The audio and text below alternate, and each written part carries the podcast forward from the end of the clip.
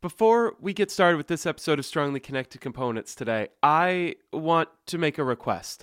I love making the show. I love bringing these amazing interviews with these amazing mathematicians and other people like today's guests who just live mathematical lives even without being mathematicians. But in order to do this, it takes time and it takes money.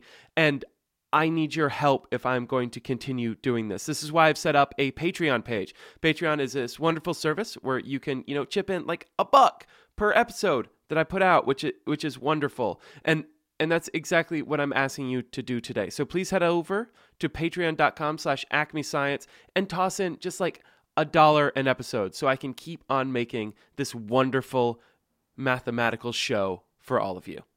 Thank you. And now you know, let's get to that content.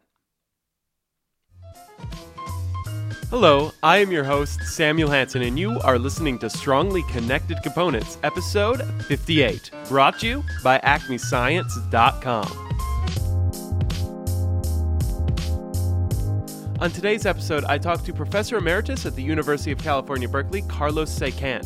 We discussed the geometry of integrated circuits, how you can design a building to stay close to your grad students while staying quite far away from the nuclear reactors, how mathematical art can inspire computer programs, which can then inspire more mathematical art, and how you can create art and yet not be an artist, instead, be an engineer and a designer.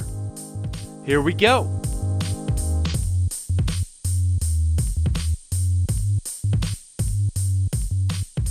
Hello, and welcome to Strongly Connected Components. My guest on today's episode was a professor of computer science at the University of California Berkeley for 37 years and is now a professor emeritus. Uh, and I'm speaking today with Carlos Sequin. Hello, Carlo. Welcome to the show. Hi, Samuel. It's uh, very good to be on that show, and I'm, I'm looking forward to the interview. Uh, so I was I was watching a video of a talk that you gave, and you mentioned that uh, very early on you you had become fascinated with geometry. Uh, what was it about uh, geometry that that kind of drew you towards it? Yeah, I'm uh, I'm Swiss. I grew up in uh, Basel, Switzerland. Um, that's the hometown of Euler and Bernoulli. And actually, I took some of my math lessons in the very same institutions where these uh, very famous guys have taught three and four hundred years earlier. And I attended the Mathematisch-Naturwissenschaftliche Gymnasium, which is a um, grammar school that focuses specifically on science and mathematics. And so I really was into geometry. It started out with, you know, triangle constructions, you know, from two sides and then angles and all of that, and then went all the way through um, descriptive geometry, which we had, you know, in 11th grade. And um, I was good at it, and I really enjoyed it. And so I guess geometry has been in all the things I ever did and whatever appointment or job I had, I always found the uh, the geometry component. You then went on to uh, study your degree, I believe, was in experimental physics, and you became a computer engineer as well. How did? Uh, could you give me some specifics of of how geometry influenced you in, in those areas? Yeah, so you know, geometry has many different um, applications, and physics has many different domains and there are some domains where they overlap, particularly in, in optics. It's a very geometrical thing, but also in, in mechanics. You know, geometry plays an important role with linkages and the way things move. Yeah, that's kind of um, where I, I majored in because I, you know, physics was really a, a lot of fun. And originally, I had hopes to become the next Einstein and figure out, you know, how uh, cosmology works and what holds the universe together, except that's a very difficult field of geometry. And when those um, matrices and tensors started to have more than three indices, I realized that wasn't quite where I wanted to go. And so I settled for experimental physics, where I had some control over my experiments and most of the things I needed were on my desk. And then, based on that, I um, got my PhD in um, semiconductor physics and I made it to Bell Labs. I was lucky enough to get into the group that just a few months earlier had invented charge coupled devices. And um, that was really a lucky break. So, in uh, the next four or five years, we went from just demonstrating the principle all the way to the first solid state camera that was compatible with the resolution of American uh, television. And my job was pretty much on the geometry side. I was laying out, you know, this chip that had almost a million electrodes and you know the corresponding driving uh, circuitry around it. And I let other people worry about you know exactly what the electrons did and so on. I was really happy with the layout and the integrated circuit um, design. And then I came because of the fame I got in, in that field. Um, I was invited for a year to come to Berkeley as a visitor, and then they liked me and I liked it, so I stayed. And then again, for the next almost 10 years, I worked on computer aided design tools for integrated circuits. And mostly I was again focusing on the two dimensional layout of those circuits and how to put all the components together as tightly packed as possible and you know make sure that you know didn't have sensitive components next to one another where the electromagnetic field could um, have any disturbing influence. So geometry was right in the middle and center of most of the assignments and the research projects I had for, for many years. Uh, that's that's one area that until I started looking into interviewing you, I didn't really think of as, as something where geometry would be so important. Now it makes sense when you when I think about it logically, but laying out out these chips. Uh, so what actually goes into uh, when you are when you are planning where to put everything onto an integrated circuit? Like what what's the actual process for for figuring everything out? Well, I mean, in some sense, you have just an, um, a circuit diagram or you know a systems diagram that tells you what all the components are that you need and how they're connected, and that can be an, a horrible jumble, you know, on on some paper. Now you want to put that down on a small piece of silicon where real estate is really, really precious. And you want to make sure you have all the communications line as direct and as short as possible and avoid bad crossings and avoid the kind of knots where you stack, you know, multiple layers on top of one another. Ideally, you try to do the whole layout with just two or maybe three layers of communication. So there's a lot of, of, of this juggling around. Now, until maybe the 1970s or so, the circuits were small enough people could readily do that by hand. Now, you know, in the 80s, then the chips started to have, you know, many tens thousands of components, and it was simply no longer possible to do it manually.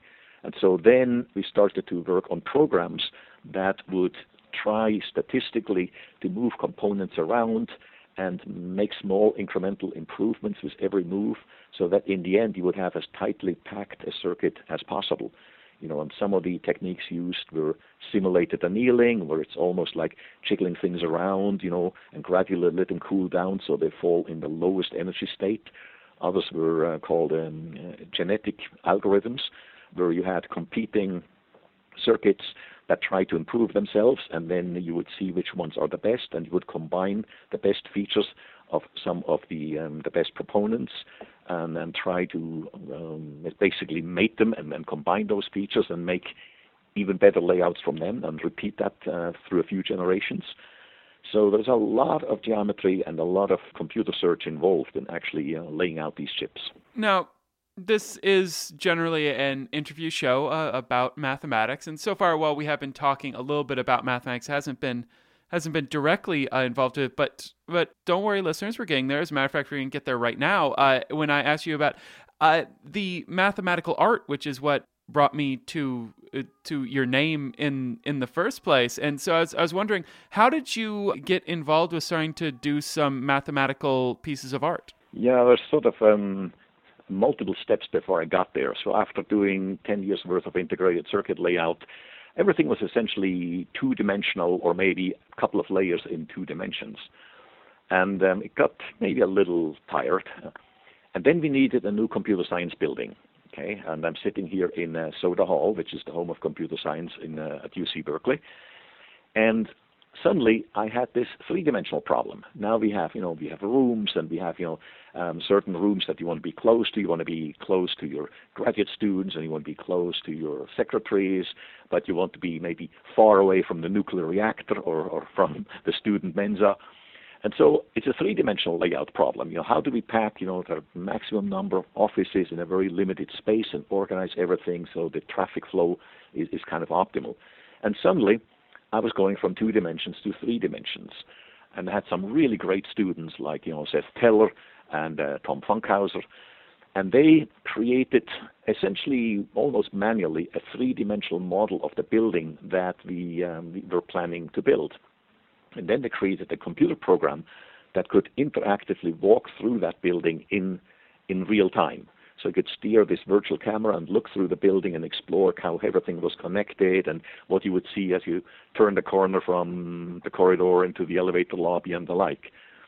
And uh, that was really pioneering work. And some of the algorithms that these uh, students have come up with, that's what you find today in uh, you know, most of the video games. So suddenly I was now very heavily involved in into three-dimensional stuff.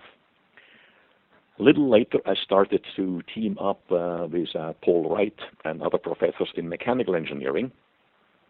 And there were even more challenging three-dimensional problems when it comes to machining complicated three-dimensional surfaces. For instance, one of the exercises I had some of my students do is look at the classical two-dimensional yin-yang symbol. You know, the, the, the two kind of the, S, the, the circle divided by an S shape in the middle. And I asked them, okay, now do this in 3D. And the idea was to uh, take a sphere and somehow split it into two halves that ideally would be mirror images of one another and had some nice curvy, partly cylindrical, partly spherical cutting um, plane in between. So it was one exercise to design that on a computer, and then it was a completely different job now going onto a numerically controlled milling machine and trying to actually mill one of those parts because in order to mill a nice smooth surface, you really have to be very careful how you move the, the drill head of the of the milling machine in just the right angle at the right speed and with you know close enough path so you don't get too much scalloping. And so for several years I was working with these mechanical engineers in doing um, what we called cyber cut, basically using uh, the advanced information technology and the best of computer science in order to get the best possible results in cutting some artificial complicated shape out of a solid piece of metal.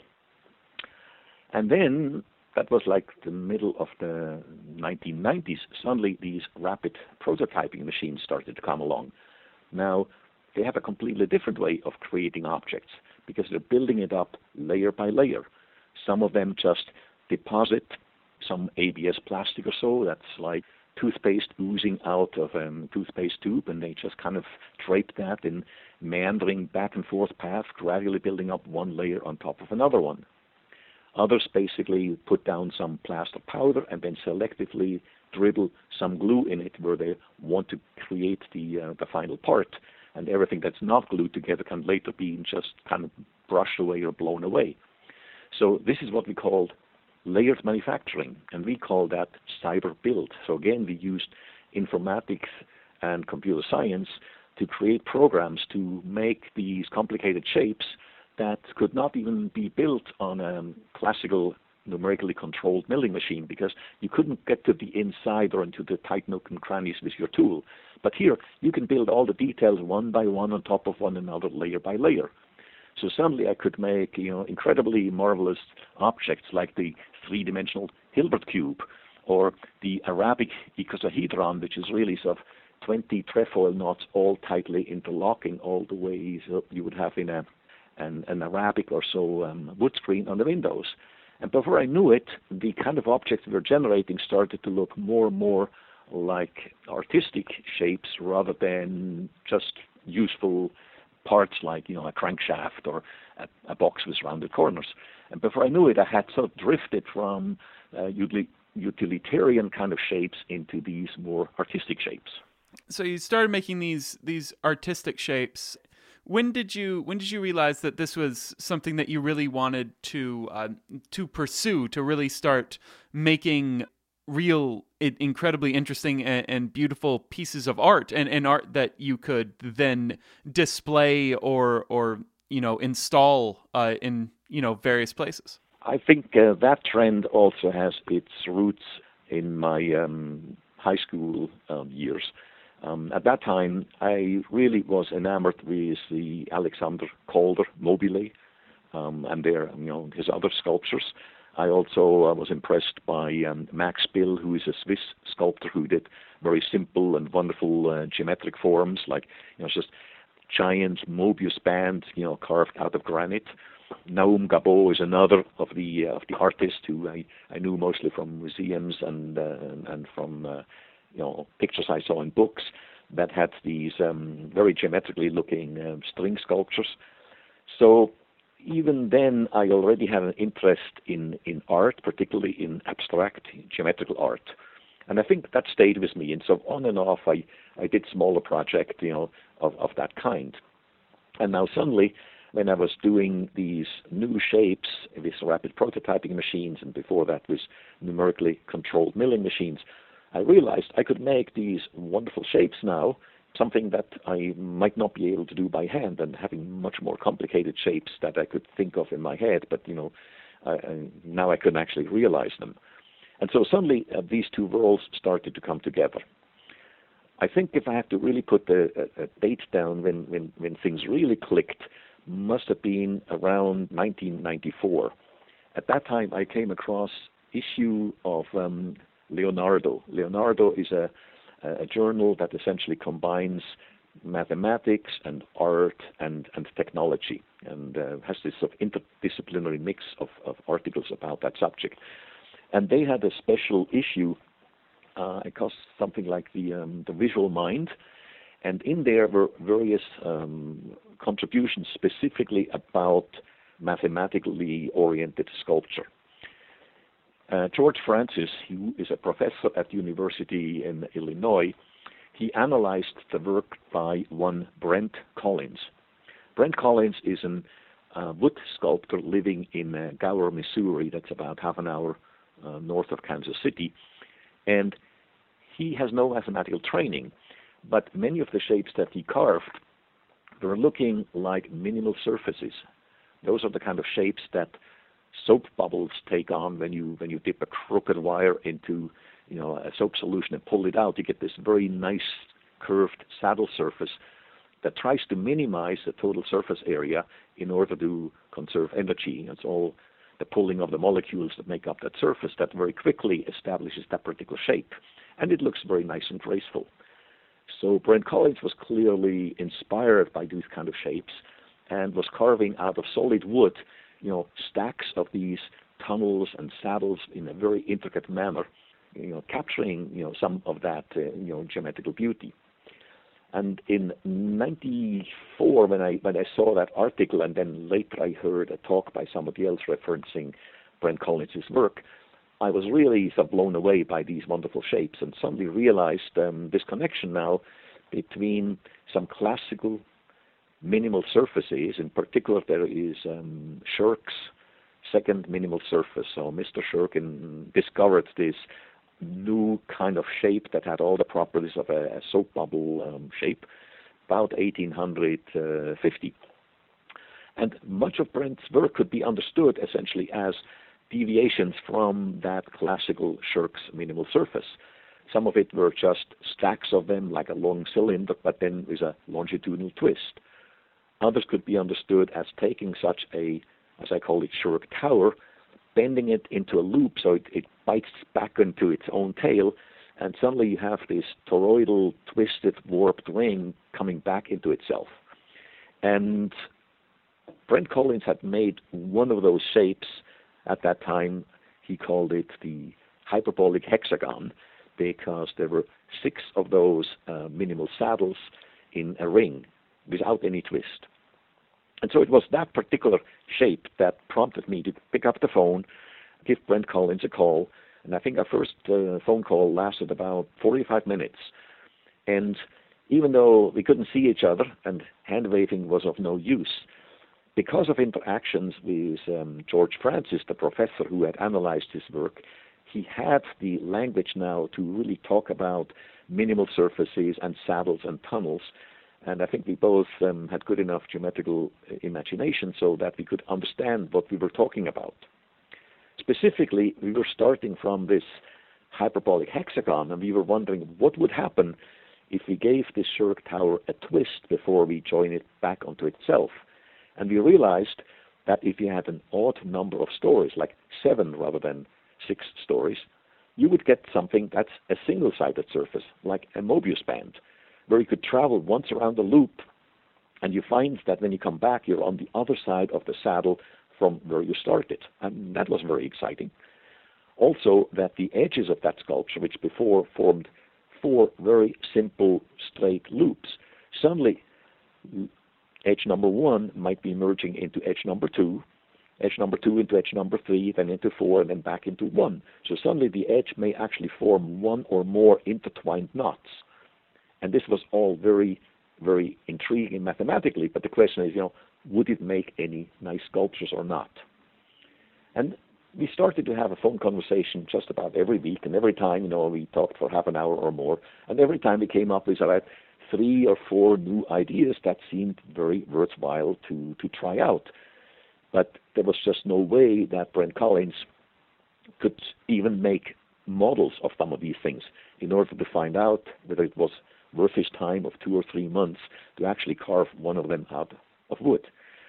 So, computer to the rescue. I then started to create what I little pompously call the Sculpture Generator 1, which is a very special purpose program written in Vanilla C uh, that could do nothing but essentially create such simple saddles stacked on top of one another into a Scherk tower, give this thing some twist, and then bend into a loop. But it could do that at interactive speed, so I could readily set, ah, I want not just two-way saddles, but three-way saddles, four-way saddles. I want seven in a loop or nine in a loop. I want to have a twist of 360 degrees or 540 degrees. I could decide how thick the surface should be, how far the flanges would extend. And within minutes, I could create a lot of very beautiful shapes. And so then I would send some of these shapes to Brent Collins, and he would look at them and see whether they appealed to him and whether he felt he could actually manufacture them. And this started a collaboration that's now, let's see, 19 years old, I guess, and has been just a wonderful time. So through this interaction with Brent Collins, I think I solidly realized I now are in the domain of doing mathematical art and creating sculptures based on computer programs that themselves were inspired by previous mathematical art. So, uh, how how kind of has the way that you've you've been doing this, you know, changed uh, from from how you started to to where you are now? So, I think in the 1990s and for the next 10 years, it was very much art was at the beginning, and you know Brent Collins was not the only artist that I had a sort of a, a productive interaction. It's just the most intense one. There's also um, Helaman Ferguson, you know, a top mathematician and a top um, sculpture person. He has created um, some wonderful uh, sculptures, for instance, here in Berkeley, up on the hill in the Mathematical Science Research Institute. He has a sculpture called the Eightfold Way, and it's really uh, the famous um, Klein quartic surface, which is a hyperbolic surface consisting of 24 heptagons, all interlinked in one another to form of a, a genus 3 handle body. So for me, he's probably one of the of the greatest. Um, um, if you take the product of mathematical skill and artistic skills, with him, I had a lot of discussion and, and certainly got uh, influenced and, and and tried to do these kind of regular maps where I would take so patterns of, of polygons and map them around some higher genus handle body that's something like a, a donut, only with more than just one hole. Another artist uh, that influenced me greatly was um, Charles Perry. He um, uh, was mostly known at the at the East Coast, and he has these wonderful bronze sculptures that are ribbon-like, you know, and, and, and swing in wonderful twisted way to form multiple loops. And some other sculptures are made out of a more tubular material, forming giant Mobius prisms that, that twist around itself. And through all of these artists, I saw some of the work that really inspired me. I tried to understand some generating principle that would lie underneath this artwork. Then I tried to write a computer program to capture that except I would engineer that program with additional variables that I could interactively change. And suddenly uh, the Mobius band would not twist just one flip, but would do three flips or five flips.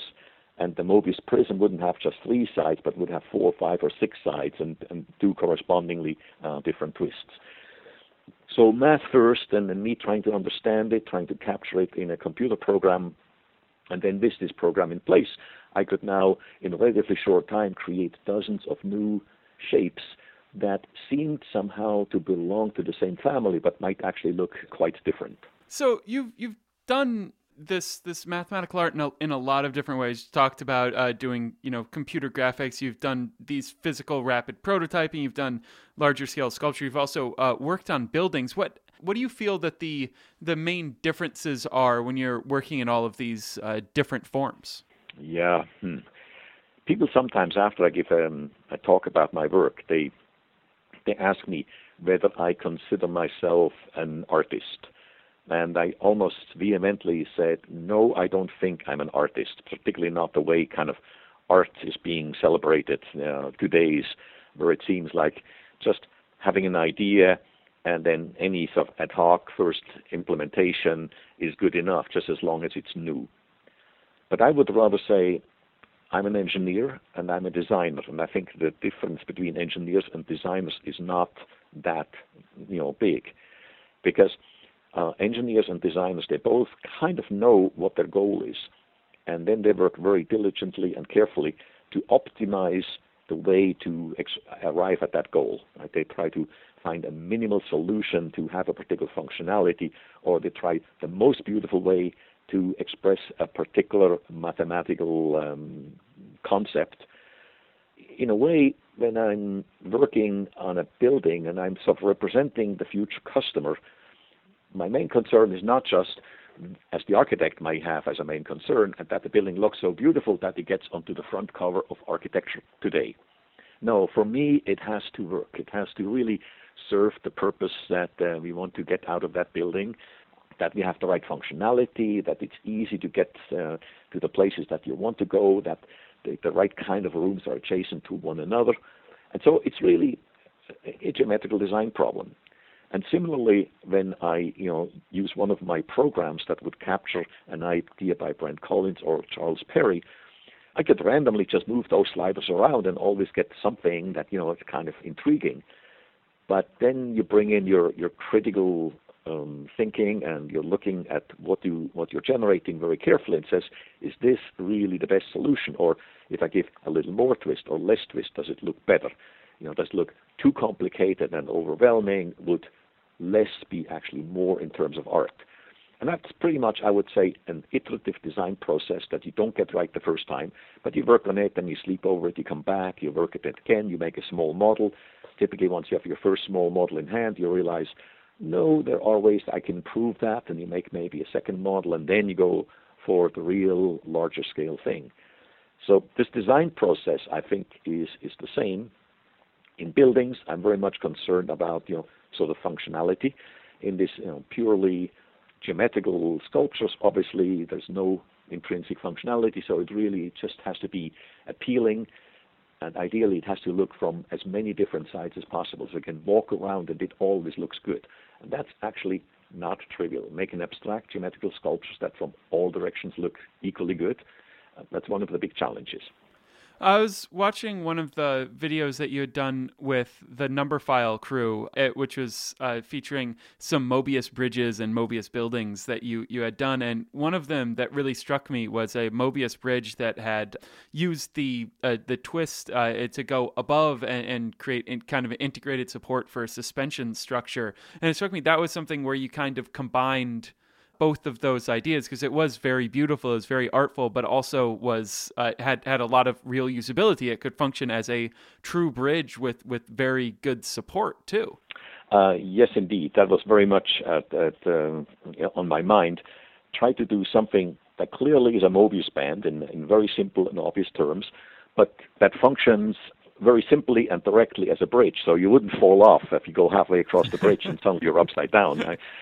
And uh, I think that particular model uh, that you mentioned to um, particularly enamored because you have a straight flat surface on which you walk across, and then the full 180 degree twist happens in a highly curved beam that comes back to the origin. And it's perfect because halfway through, that beam is essentially vertical, uh, where um, you get maximum strength. So it is a wonderful supporting um, arch from which you can then have stay cables down that actually support the horizontal walkway. So I think I, I was very happy when I found that solution because it seems extremely practical and beautiful at the same time. I think in um, Bristol, in the UK, they are in the process of building a Mobius bridge. And I've seen some pictures online. I'm not sure what the status is, how far they're gone. And first of all, it's much more difficult to see whether it's really a Mobius bridge. You have to almost kind of trace it because it makes so many weird kind of loops, you know, of the of the beam, and you also have kind of a, a return beam. And secondly, uh, I think it's it's just in a way too convoluted and too complicated. It doesn't have this very simple and natural form. Same is true with uh, Mobius buildings. When I first thought about the Mobius bridge, I heard about architects who had supposedly uh, created or at least designed uh, Mobius houses. I don't um, remember the names offhand, but in one instance, it's an American architect. He calls it a Mobius building, but you can look at that building for a long time, and it's it's almost impossible to see what is Mobius about it. And then there were some architects in the Netherlands and they they had sketched something, but it's only a sketch of some Mobius building, and clearly there's a lot of Mobius bend and twisting in that sketch, but it isn't clear at all how this would actually be turned into a building that's practical, that was useful something. So I thought, is it possible to make again a very useful and practical building that clearly has a Mobius shape, but other than that, it's it's it's very very functional. And I have come up with a couple of models um, that do that quite well. And again, it was try to make it as simple as possible, um, but obviously still a Mobius band, and then you know have a facade where you can actually have windows and you know vertical windows and uh, um, everything that you sort of expect in, in, in a practical building like a, a large um, hotel or a large uh, business center. Well, I, I hope one day that uh, I can I can live live in such a wonderfully mathematical building. That would that would be truly wonderful. Yeah.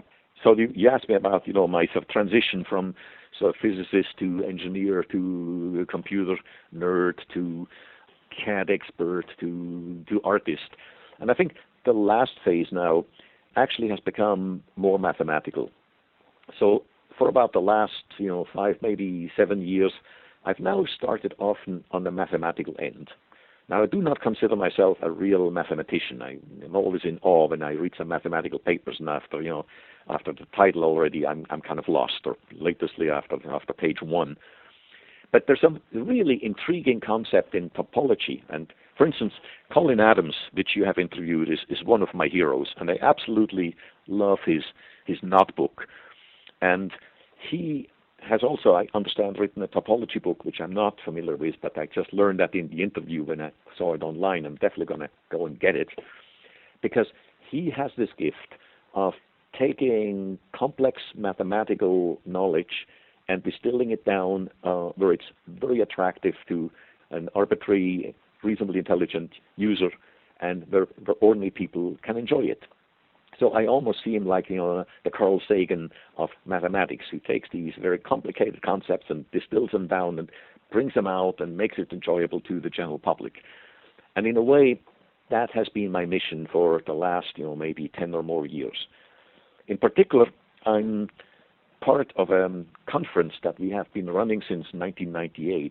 It's called the Bridges Conference, and it's devoted to study mathematics and its connections to many other sculptural domains. In particular, say, uh, relationship between mathematics and sculpture, or puzzles, or origami and macrame, knots, as I mentioned before, but also music and dance and poetry, and maybe maybe juggling and games. I mean, mathematics is everywhere when you look for it. And so, what we're trying to do with this conference the mission is to make mathematics less frightening to people in general and show them there's so much more beautiful things in mathematics than what you might be exposed to in elementary school. And in particular, we'd like to capture children and show them neat stuff and then tell them, you know, this is mathematics before they get turned off by having to do, you know, arithmetic in elementary school.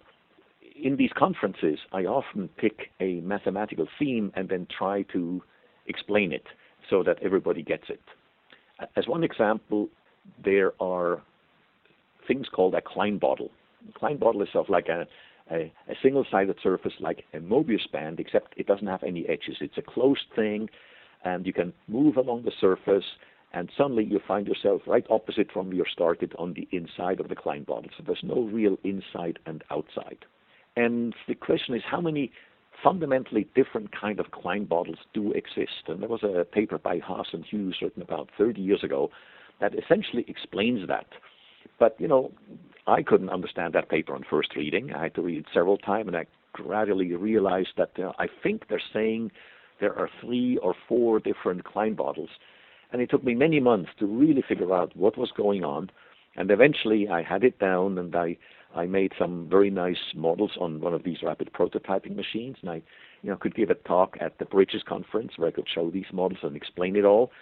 And then I, it got published in the journal Mathematics and the Arts, and actually it won, in, in a way, a distinction because last year it was selected for an annual volume of the best writing in mathematics. So I was very happy that they singled that one out because it was a, very hard job for me to first understand and, and then translate it into some models that I could really do, with which I could explain what was going on. In that process, often it turns out when you make a good model that really explains such a mathematical concept well, it actually is very interesting and aesthetically pleasing. And very often it can easily stand as a, a sculpture in its own right. And if you think about the um, San Francisco AT&T park, where they have a giant grid that looks like a Coke bottle up there, which looks like a sculpture. Well, you know, a giant grid mimicking one of these Klein bottles is an even better and nicer sculpture. And so I find myself that over the last several years, I've created uh, many little models, you know, nothing at really large scale, that really explain some mathematical concept and do so by essentially making a, a piece of art that in itself could stand somewhere in a, in a public place and people would marvel at, oh, that's kind of a neat structure. And then if they dig deeper and they read maybe a little bit about the description, what it is, they actually get a little bit of um, mathematical insight that comes with it. Carlo Sequin, I want to thank you very much for coming on to Strongly Connected Components today. Well, Samuel, it was really wonderful to be able to talk about my, my hobby and my activities for the last several years. And I, I, just love your, your interviews, so I, am looking forward to read some more of them online.